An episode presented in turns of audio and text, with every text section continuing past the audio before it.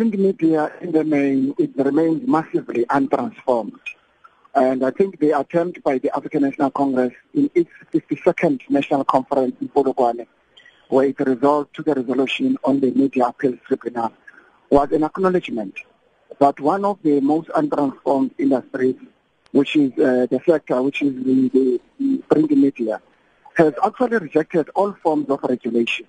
You will recall that initially there was self-regulation, which were rejected. There was core regulation, which did not work. There is now what is called uh, press council and press ombudsman, which also is not working. I mean, if you look at the case of Steve Motale, it's a tip of the iceberg of what happens in the newsroom where the shareholder interest is paramount, the most important, and therefore it undermines the honesty and the objectivity of stories that even journalists and reporters can report about.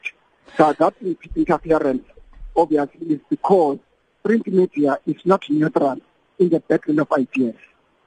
So, when you talk about the case of Steve Motale in particular, what is the story there? And are you not perhaps a bit premature? Because uh, Motale said that uh, he would not uh, really be divulging anything until that disciplinary hearing.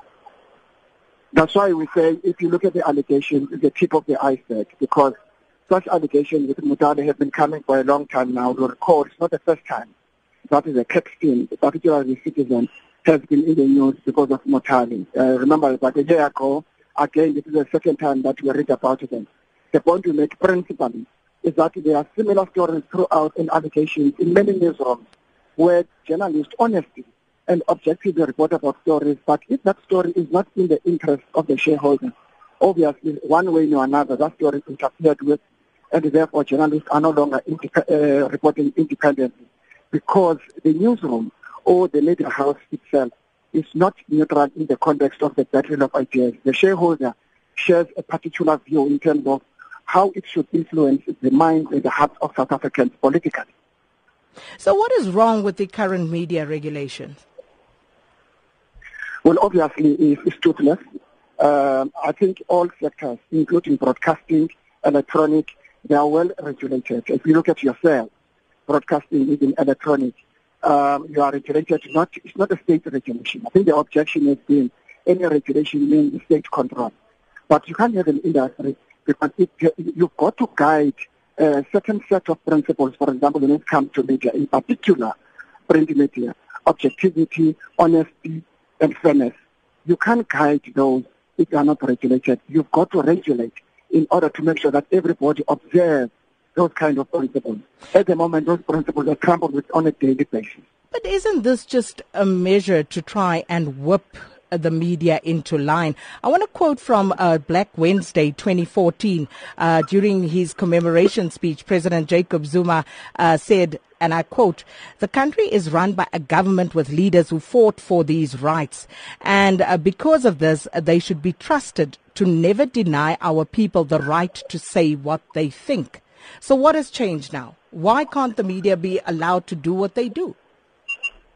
The, the, the, no, nobody disagrees that the media they must do what they do. But if you look at objectivity, honesty, fairness, I'm sure you'll agree if you were to make an assessment over a period of time, with passage, passage of time, you'll acknowledge that uh, indeed media it has undermined its very same own uh, right, which is freedom of express, freedom of expression, freedom of the media. And in doing so, it has actually rejected a very same notion, which is the international practice of a regulation that must not be regulated, and therefore it continues to be untransformed in terms of ownership, in terms of control, in terms of management. Those three legs are quite important when we talk about that diversification of the ownership of the media. So long as in terms of media ownership is still owned in terms of the, our historical past, uh, our media in terms of its output, it will remain uh, biased. And uh, just before I let you go, Mr. Kodwa, um, Save South Africa have now uh, launched this campaign uh, where they've put out a citizens' motion of no confidence against President Zuma. What's your response to that? I think what started uh, to some extent uh, as a genuine concern by some uh, cadres of the African National Congress. One thought that this was a genuine call and perhaps they were concerned about the state of the organization. They will contribute to strengthen the ANC and the direction of the country. Clearly, it's now becoming something else. You will see even the composition, how it constituted itself, the CEOs and so on. It's becoming to us more of what is, how COPE started. It's more of a COPE light at the moment. And I think it will fail this month. It will fall flat because genuinely, those who raise the similar issues, we are meeting with them. For example, the Stanwards and the veterans of 129, we are meeting with them again tomorrow because they are not grandstanding. They are not using their concerns in order to offshoot and use their credibility as ANC members and former cadres in order to offshoot something against the African National Congress. What is becoming now clear is that this saves South Africa from what to what we don't know, but it, said it is meant to weaken the African National Congress, to destabilize the state. Its obsession about the president is nothing else but um, to make sure that the ANC remains defocused. And is very clear of what we must achieve. We must weaken the African National Congress. We must defocus the state. It will fail like all other motions that failed elsewhere, tried by other institutions such as opposition parties. So it's not different from motions in Parliament by the Democratic Alliance. The similarities, everything about it, it will fail this month.